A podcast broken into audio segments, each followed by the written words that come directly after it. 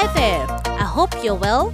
I am Mary Mokalu, and you're listening to the Hearing by God's Word podcast, where we drink from the well of God's Word, find nourishment for our souls, and seek to live out His teachings in our daily lives.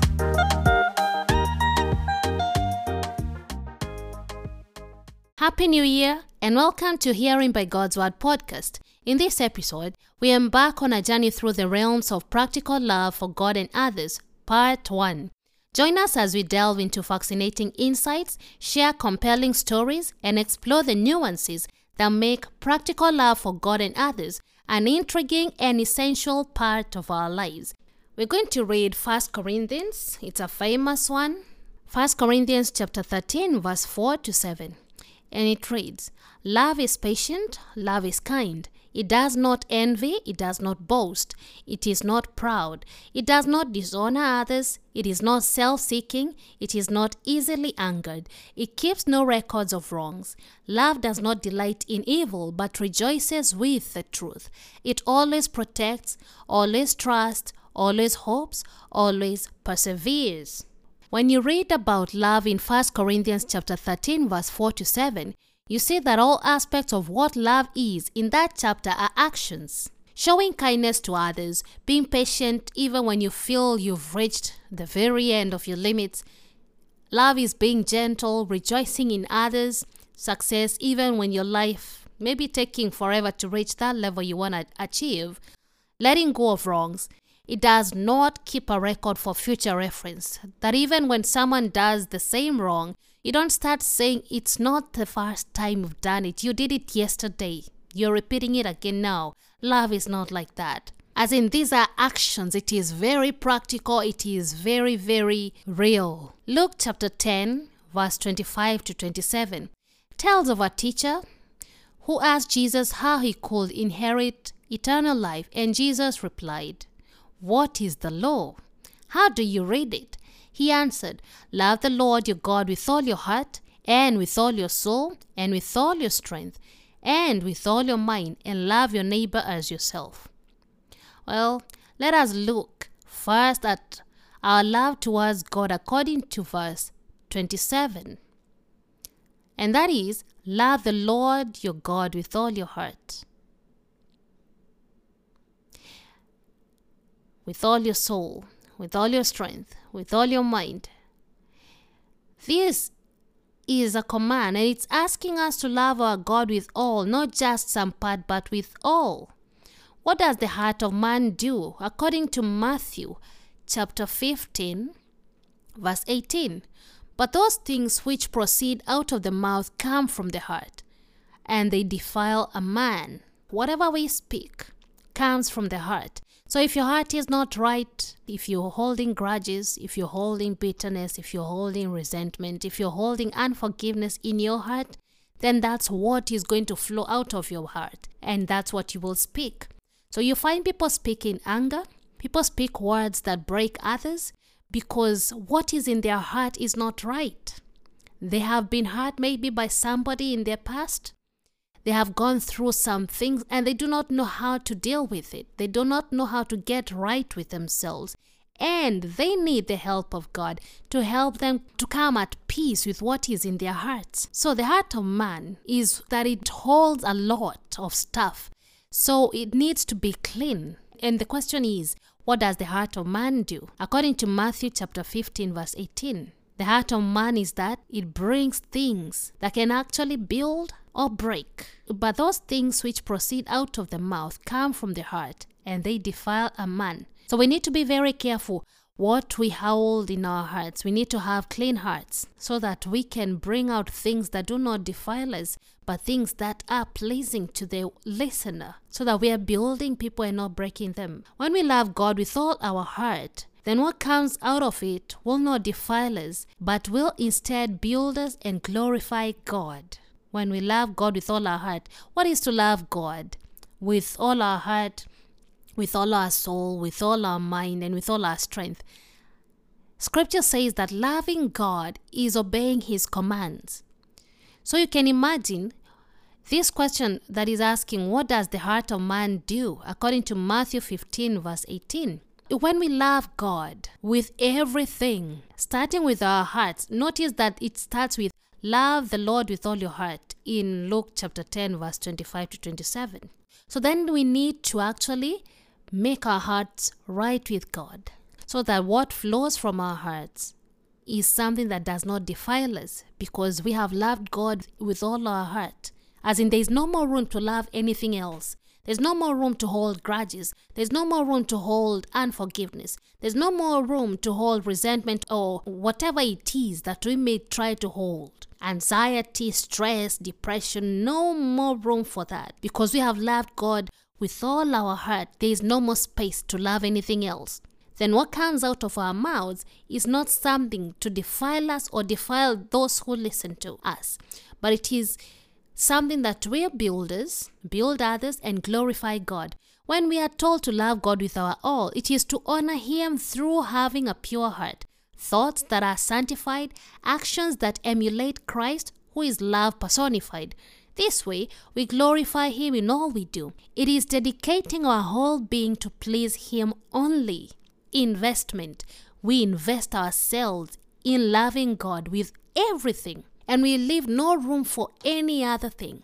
Because when you leave room in your heart, when God does not inhabit your heart and just occupies the whole of it, when you leave another space in your heart, the enemy is so happy to come and join. But when your heart is full of God, then there's no more room for the enemy to come and entertain any weird stuff, any wickedness in you, because you have God, the fullness of God, because you've made room, you made a space for Him in your heart. You've given Him the whole space, and then He makes a home. Practicality of love.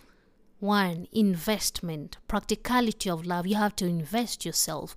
When you're loving somebody, starting with God, you have to invest yourself. Wholly invest yourself in loving Him with everything you've got. What ways can you show love for God? We're going to look at some scriptures. Romans chapter 12, verse 9. Love must be sincere.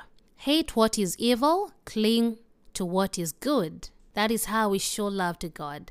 Matthew chapter 6, verse 24. No one can serve two masters. Either you will hate the one and love the other, or you will be devoted to the one and despise the other. You cannot serve God and money. So, it says you cannot serve two masters. You have to choose. You cannot be after God and then you're after money. Scripture says, Seek ye first the kingdom of God, and the rest shall be added unto you. So when you first seek Him, the rest comes because He is above all wealth. He is above everything. So imagine when you seek Him, then He blesses you with every other thing. Because when we seek God, then we obey His commands. Then we obey His will. We are in alignment with His will. We are pleasing His heart. Then everything comes. Obedience is key to blessings. So when we seek Him with all our hearts, when we love Him with our everything, the whole of our being, then blessings flow. There is abundance in that. It is amazing how much when we invest ourselves, when we say, Lord, have your way in me, I surrender my all, then He comes and inhabits, not just a visitation, He comes and inhabits our lives, and He brings forth abundance because we have been sincere in our love for Him.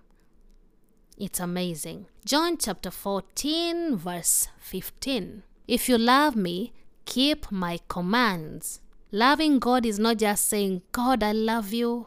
I love you so much. No. Loving God is obeying His commands. If He says, do not commit adultery, if He says, do not steal, do not murder, honor your father and your mother, as in the commandments, it is obeying them. Worship no other God besides me. Do not raise any idols. Do not covet.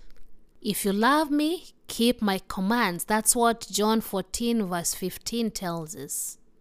That is our way to show love to God by being obedient.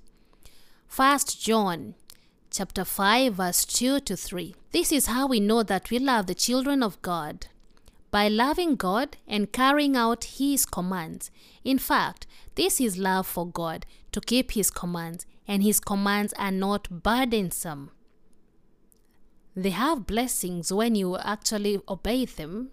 When you obey, things flow. Satan has no authority to come and accuse you of anything because you are following the commands of God. You're in His will. He will come and try, but he will not find anything. So things flow to your favor. And it says, This is how we know that we love the children of God by loving God and carrying out His commands. Because whatever He commands us to do, actually it's going to benefit even the next person. So it is very important for us to obey His commands, to obey His instructions. Matthew chapter 22, verse 37 to 40. Jesus replied, Love the Lord your God. Yes, that's what we read earlier. With all your heart, and with all your soul, and with all your mind. This is the first and greatest commandment. And the second is like it love your neighbor as yourself. All the law and the prophets hang on these two commandments.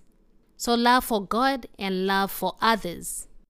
Because if we do not have that, especially in this year of 2024, if we do not have love for God and love for others, then we'll not go far. We want to achieve many things. Most of the times, we start the year very well, and then people reach uh, somewhere along a few months along the way, they miss it, they give up because they did not start well. Matthew chapter 10, verse 32 to 33. Whoever acknowledges me before others, I will acknowledge before my Father in heaven. But whoever disowns me before others, I will disown before my Father in heaven. We should never be ashamed to speak about Jesus Christ. We should always speak about Him to others so that they can also come to know this love called Jesus Christ. He is love personified. So that they can come to know Him as Savior. So that they can come to know Him as Comforter. So that they can come to know Him as Healer, as Teacher, as Counselor, as all the wonderful names that He holds, and what He can do for them, and who He can be for them. If we do not speak about Him to others, how are they going to know that there is a Savior when they need that Savior? So we need to speak about Him. And He is saying here that if we do not speak about Him, then He's not going to speak about us before the Father. He's not going to acknowledge us before the Father in heaven. Because it's like we're rejecting Him. It's like we're saying, I don't know you, I don't associate with you. But we need to be glad that He wants to be associated with us. And that's why He's saying this so that we can know that if we talk about Him to others, then He will speak about us to God. But we should do it even if He was not speaking about us to God, because He is just so awesome, and we cannot keep all this awesomeness to ourselves. So we really need to speak it out and say that He is an awesome God. What are the benefits of loving God? We've already established that loving God is obeying His commands. So, what are the benefits of obeying His commands? Let's look at Deuteronomy chapter 11, verse 13 to 25. So if you faithfully obey the commands I am giving you today, to love the Lord your God and to serve him with all your heart and with all your soul, then I will send rain on your land in its season, both autumn and spring rains, so that you may gather in your grain, new wine, and olive oil. I will provide grass in the fields for your cattle and you will eat and be satisfied. This is when you obey his commands, which is showing love to him. Then he sends abundance of rain. He makes everything fertile, multiplication in everything in the work of our hands, because now when it is talking about grain, new wine, and olive oil, providing grass in the fields for your cattle, and you will eat and be satisfied. This is the blessing from the work of our hands when we love Him. Yes? Alright, continues in verse 16. Be careful, or you will be enticed to turn and worship other gods and bow down to them. And these are not just those statues that people create the work of man's hands and worship. Now, idols can be, or other gods can be your job, it can be your spouse, as in making something your idol. It, beca- it takes preeminence before God. That becomes an idol, that becomes a God. And God is telling us, be careful or you will be enticed to turn away and worship other gods and bow down to them. So be careful. Then the Lord's anger will burn against you, and he will shut up the heavens, so that it will not rain, and the ground will yield no produce, and you will soon perish from the good land the Lord is giving you. Fix these words of mine in your hearts and minds, tie them as symbols on your hands, and bind them on your foreheads. Teach them to your children, talking to them when you sit at home and when you walk along the road, when you lie down and when you get up. Write them on the doorframes of your houses and on your gates, so that your days and the days of your children may be many in the land the Lord swore to give your ancestors, as many as the days that the heavens are above the earth.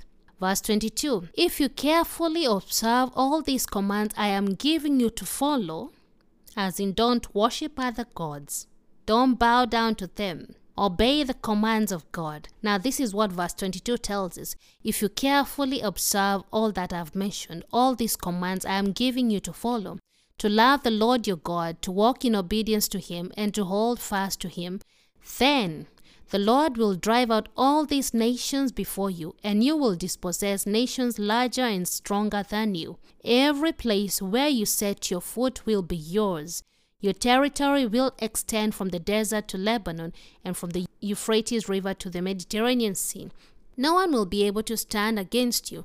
The Lord your God, as He promised you, will put the terror and fear of you in the whole land wherever you go. As in this one, yes, it was spoken to the Israelites, but it is also a promise to the believer today that if we do not bow down to idols and worship them, that if we obey the commands the Lord our God is giving us, even today, even as I'm reading now, and the Word of God is telling you to obey the commands of God and not worship idols, then the Lord will drive away every enemy on your way.